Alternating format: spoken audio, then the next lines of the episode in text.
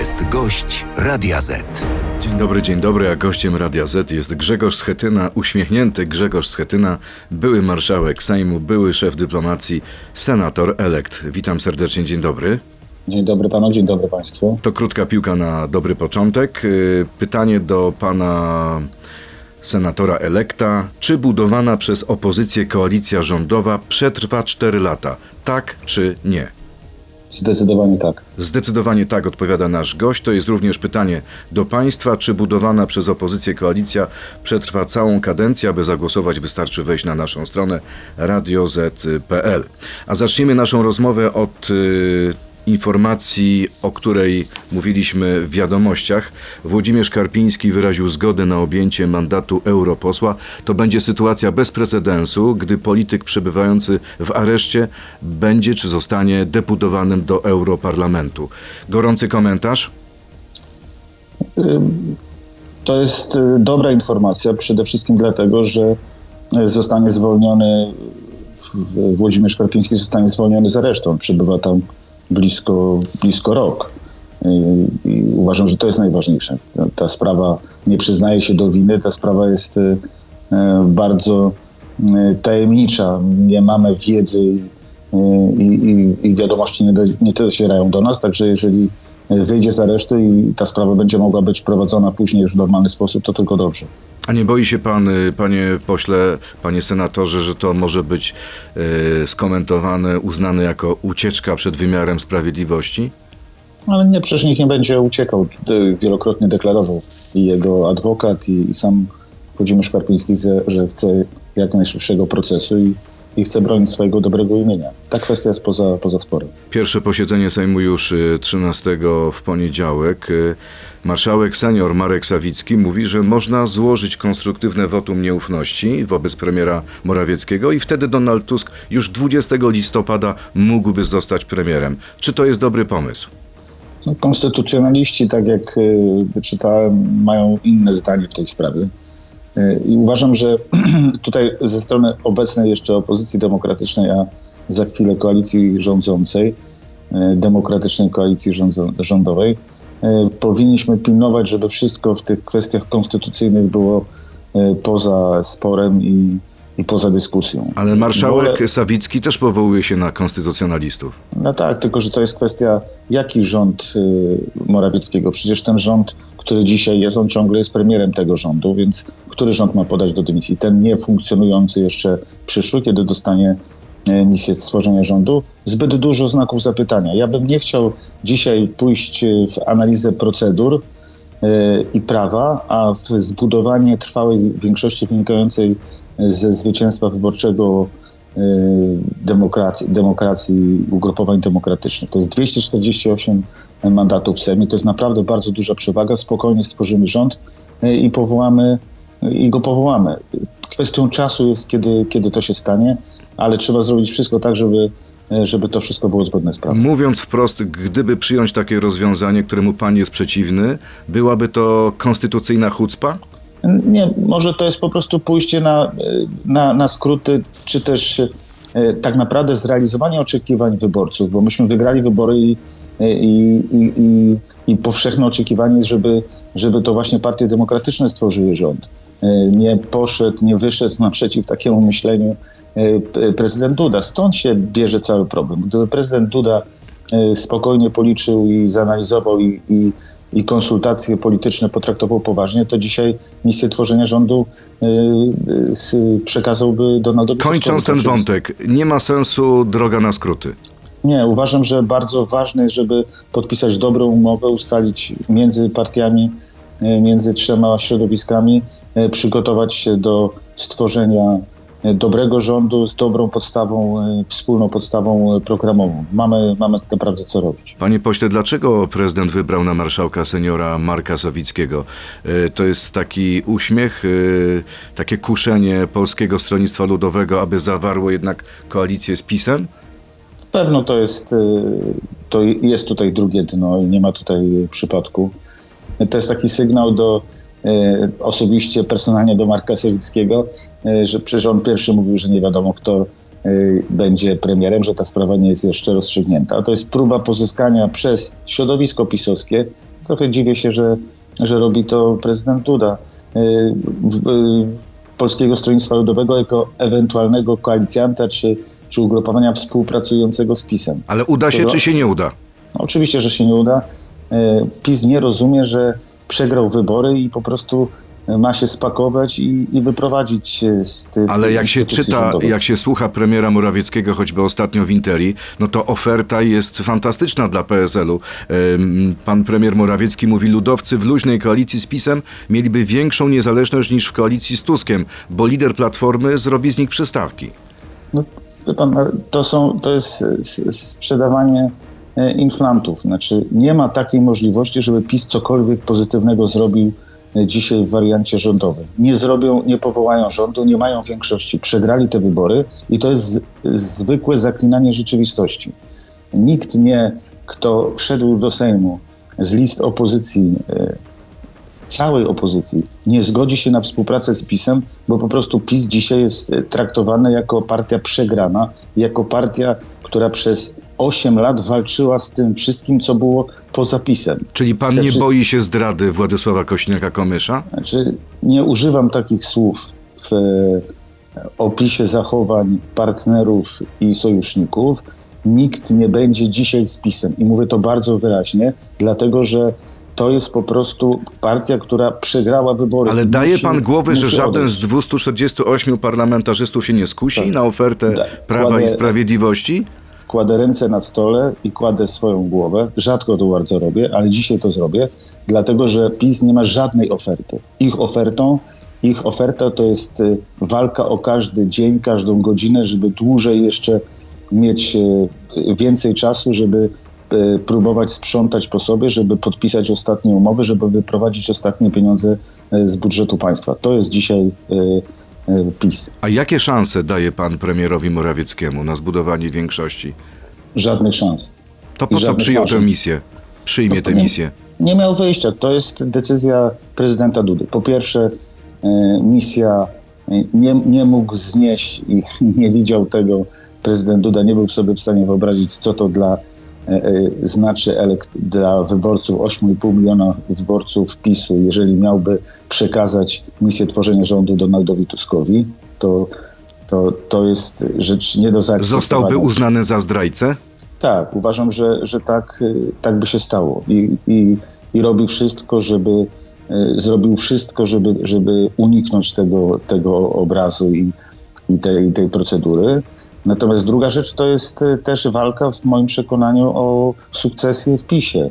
Y, Naprawdę to, co będzie przeżywał premier Morawiecki przez najbliższe dni, próbując rozmawiać, budując większość parlamentarną, to będzie e, proces kompromitujący dla niego. On po tych dwóch tygodniach budowania, próby budowania tego rządu, kiedy nikt z nim nie będzie chciał rozmawiać, kiedy nikt nie będzie otwierał telefonów, skończy w politycznym niebycie. I, i to też e, uważam odpowiada prezydentowi Dudzie, który chce zostać w polityce e, po wyborach prezydenckich i myśli o swojej przyszłości politycznej e, w kontekście Prawa i Sprawiedliwości. Czy ja dobrze pana rozumiem, że pana zdaniem, e, decydując o desygnowaniu premiera Morawieckiego, prezydent Duda zastawił na niego pułapkę? Dwa, znaczy uważam, że, że tak się po prostu zdarzy. Tak się, ta, to, ten proces już się rozpoczął. No proszę zobaczyć rozpaczliwy wywiad w Interi, brak żadnego pozytywnego responsu na to, pokazuje, że to będą naprawdę fatalne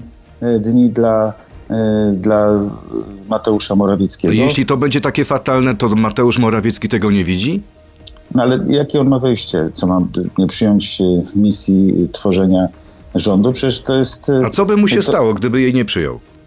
No, musiałby chcieć budować e, polityczną pozycję i, zachować podmiotowość, której nigdy e, nie miał. Podmiotowość wobec prezesa Kaczyńskiego. Te decyzje są podejmowane na Nowogrodzkiej. Tutaj się nic nie zmieniło. Jeszcze przez dwa tygodnie e, tak się będzie działo. Panie pośle, panie senatorze elekcie, pora na krótką piłkę, odsłona numer dwa. Trzy krótkie pytania do pana. Również premier powinien być rotacyjny, tak czy nie? Nie. Donald Tusk powinien e, wykorzystać moje doświadczenie, tak czy nie? To jest jego decyzja, pytanie do niego. Ja jestem gotowy na, y, y, na wykorzystanie na zaangażowanie w każdym wariancie. Dzisiaj jestem w Senacie i bardzo się z tego cieszę. Radek Sikorski to najlepszy kandydat na szefa MSZ-u, tak czy nie? Tak. Tak odpowiada nasz gość Grzegorz Schetyna i mamy już odpowiedź naszych słuchaczy na zadane naszemu gościowi, a także słuchaczom pytanie, czy budowana przez opo- opozycję koalicja przetrwa 4 lata. Nasz gość jednoznacznie stwierdził, że tak. E, tak odpowiedziało 61% uczestników na tę chwilę naszej sądy, nie 39% uczestników sądy. Przechodzimy teraz do internetu na Radio Z.pl, Facebooka i YouTube'a. To jest gość Radia Z. A gościem Radia Z jest cały czas e, Grzegorz Schetyna. No tutaj słuchacze mają dużo większe wątpliwości do przetrwania tej koalicji. Pan nie ma takich wątpliwości, tu prawie 40%, no jednak te wątpliwości ma. Twierdzi, że ta koalicja e, chyba ma za dużo sprzecznych postulatów i obietnic, za dużo ją różnic, żeby przetrwała. Ale musi przetrwać. Nie ma alternatywy dla tej koalicji, nie ma alter- alternatywy w parlamencie, w matematyce, też w logice politycznej. My musimy zrobić wszystko, żeby odsunąć, skutecznie odsunąć PiS od Ale wie pan, jaki jest kalendarz wyborczy? Mamy najpierw wybory samorządowe, europejskie, a potem za dwa lata wybory prezydenckie. Podejrzewam, że i Szymon Hołownia, i Władysław Kośniak-Kamysz, i Rafał Trzaskowski mają nadal ambicje prezydenckie. Tak, ale najpierw musimy przejść przez wybory samorządowe, tak jak pan powiedział. One będą ważne i też przecież nie wykluczam współpracy na poziomie samorządowym, chociażby wyborów do Sejmiku między ugrupowaniami, które tworzą koalicję rządową. Chciałby pan Znaczy wspólnego bloku Platformy, Lewicy i e, Trzeciej Drogi na poziomie wyborów do sejmików? Ja chciałbym współpracy tych partii, które będą tworzyć demokratyczną koalicję.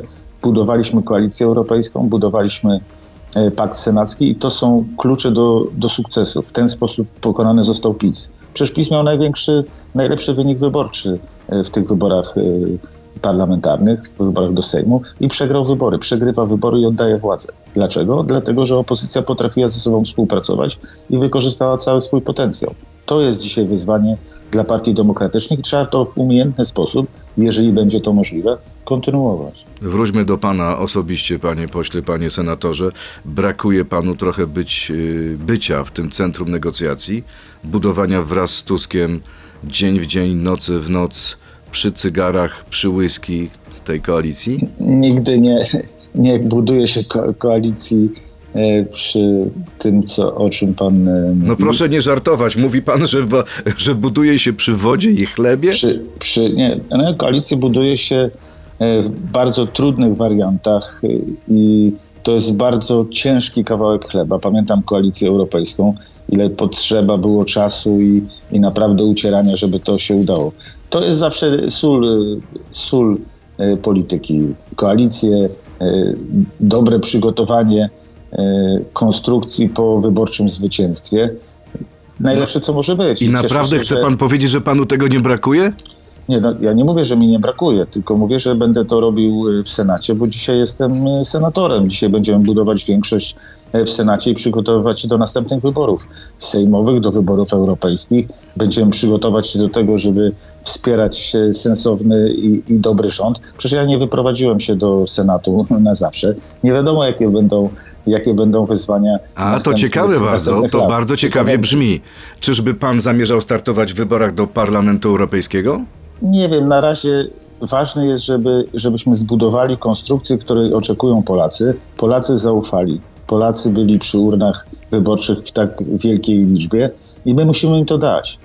A jak naprawdę- będzie wyglądać konstrukcja w Senacie? Czy to będzie identycznie, bo już się mówi o tym, że i tu w Sejmie, i w Senacie będzie rotacyjny marszałek. Kto będzie jest- tym rotacyjnym marszałkiem w Senacie? Małgorzata Kidawa-Błońska i Tomasz Grodzki?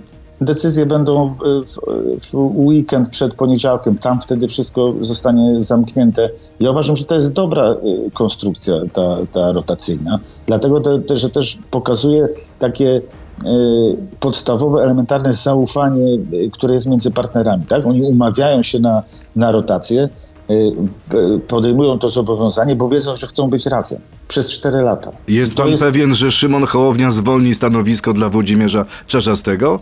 Tak, jestem pewien. Ja uważam, że my musimy, nie- wystarczy, wie pan, panie redaktorze, nie wystarczy mówić o standardach y, w kampanii wyborczej. To jest bardzo ważne, ale y, trzeba je po prostu wprowadzać w życie. To, jest nasze, to było nasze zobowiązanie, także Szymona Hołowni, więc tutaj nie mam co do tego żadnej kwestii, żadnych To- wątpliwości. To wróćmy do pańskiego, mam wrażenie, ukochanego MSZ-u. Radek Sikorski, uważa pan, to najlepszy kandydat na szefa MSZ-u. Sądzi pan, że e, Donald Tusk powierzy mu tę misję?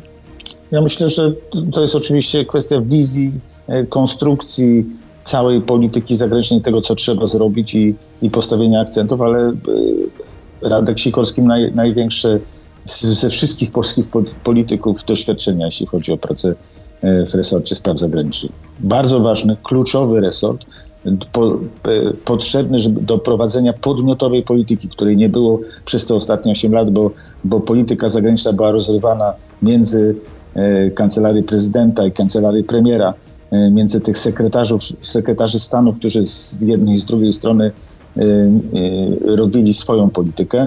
Potrzebujemy podmiotowego ministra spraw zagranicznych, potrzebujemy e, podmiotową politykę zagraniczną, w ogóle politykę zagraniczną, której nie było przez ostatnie lata. Więc e, kto jak nie, e, nie Sikorski takie wyzwanie jest w stanie podjąć. Gorąco trzymam kciuki, żeby to się stało. A spodziewa się pan telefonu Donalda Tuska? Grzegorz, ratuj, obejmij MSZ. Ale nie ma tutaj nie ma czego ratować, bo to wszystko jest uratowane. Polacy uratowali Polskę przed y, te 11 milionów 600 tysięcy wyborców uratowało Polskę, więc my możemy tylko im y, dziękować i powiedzieć nie zawiedziemy. No dobrze, ale rozumiem, że Radek Sikorski jest lepszy niż Paweł Kowal?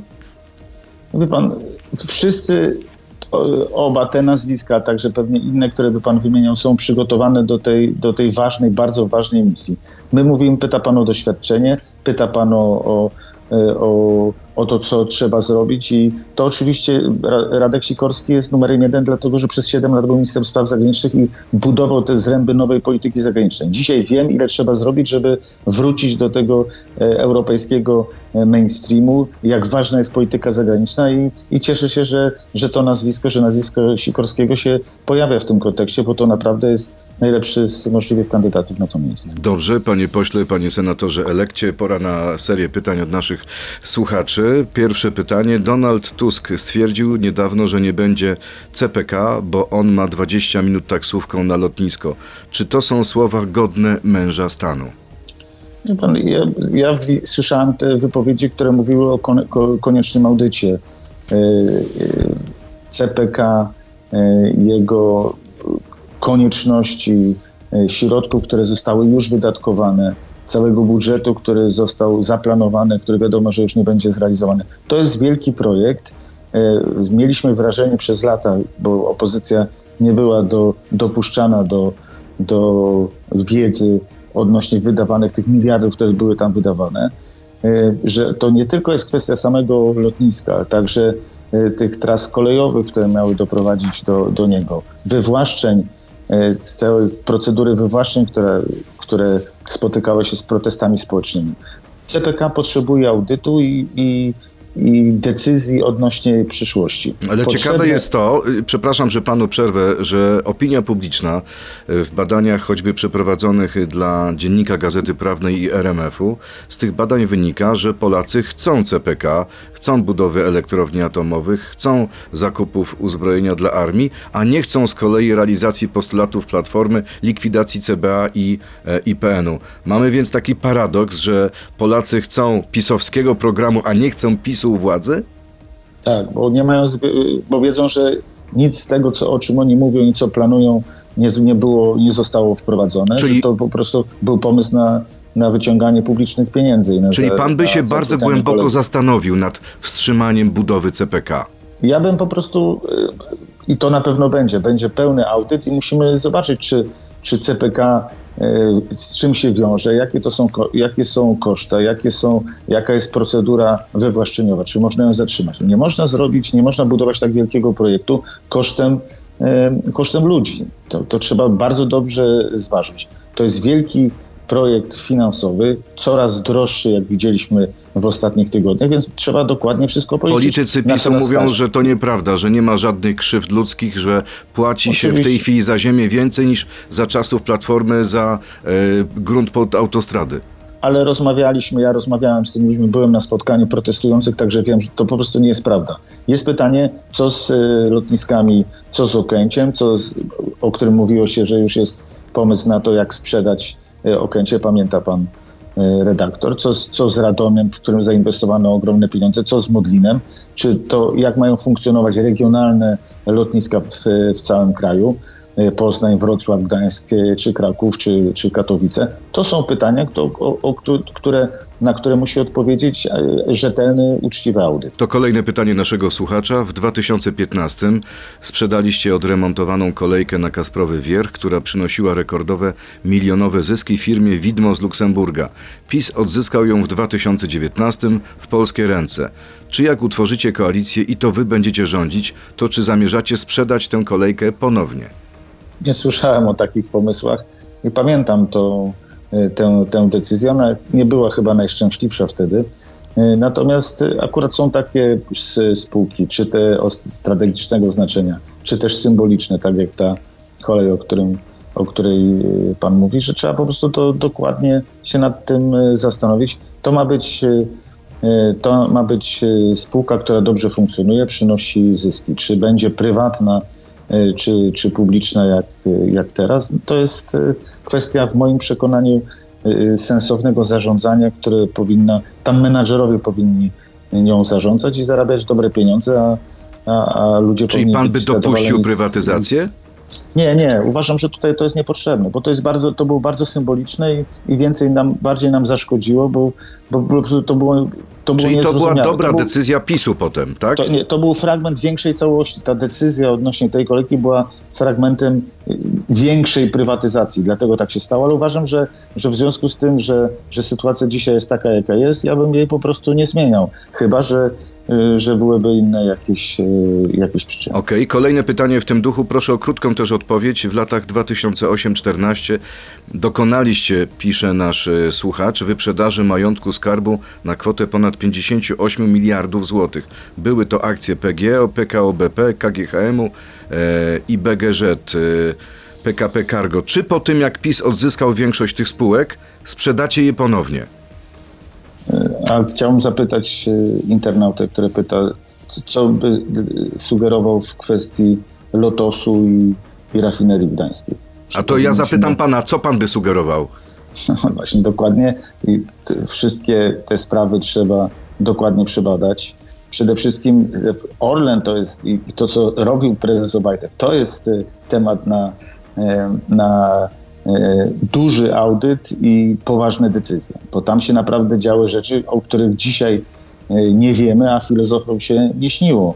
I dlatego te wszystkie rzeczy muszą być bardzo dokładnie sprawdzone. Przez 8 lat naprawdę doszło do patologicznych decyzji, e, jeśli chodzi o takie prywatne zarządzanie publicznym, publicznym dobrem.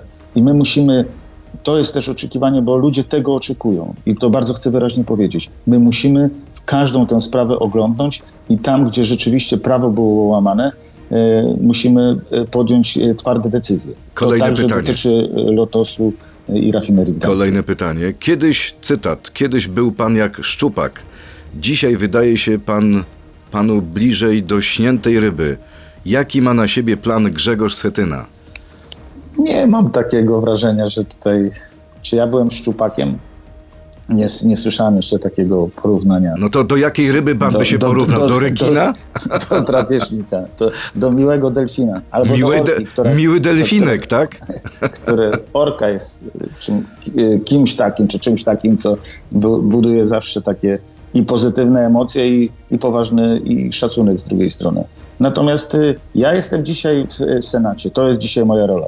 I chcę powiedzieć, że dzisiaj nie jest czas na obrażanie się i szukanie własnego komfortu, tylko wspólnej pracy nad wspólnym wielkim projektem. Przyzwolenie, przywróceniem Polskim normalnej, przyzwoitej, rozliczenia e, zła e, i zbudowania e, znowu tej sytuacji, że Polacy są mogą być dumni z Polski. Ale te pytania się powtarzają, bo kolejne jest w tym samym duchu. Dlaczego pan wystartował w wyborach do Senatu? Tak jak pani Kida Wabłońska. Przed powrotem pana Tuska do Polski mieli państwo silne mandaty w Sejmie. Co się wydarzyło? I chcemy, mamy silne mandaty w Senacie. To jest kwestia zbudowania drużyny, którą przygotowuje lider y, partii. Donald Tusk miał taką, a nie inną wizję obecności w Sejmie i w Senacie. Zależało mu e, na tym. Ja kilkukrotnie z nim rozmawiałem o tym. Chciał, żebym był e, senatorem, żebym był w Senacie. Tak samo kilku posłów czy kilkunastu otrzymało propozycję od niego bycia, e, przejścia do, do Senatu. Jesteśmy drużyną jedną i budujemy razem koalicję. My w Senacie, oni w Sejmie, a wspólnie w parlamencie. Znaczy, to jest klucz do zwycięstwa. Przecież lepiej pan wie niż ja. Donald że, Tusk jest. Że polityka to partia, to, to gra zespołowa. Okej, okay, ale czy Donald Tusk jest dyktatorem dzisiaj w platformie? Jest zwycięzcą. Poprowadził e, partię do e, zbudowania koalicji, która wygrała wybory. Uważam, że to zawsze rozlicza e, polityka, a tutaj liczby są bezwzględne. 248 do 194. Kolejne pytanie. Nowy traktat unijny powołuje się na pisany przez komunistów manifest z Ventotene, który wprost zakłada likwidację państw narodowych. Czy koalicja obywatelska popiera likwidację państw narodowych? Oczywiście, że nie.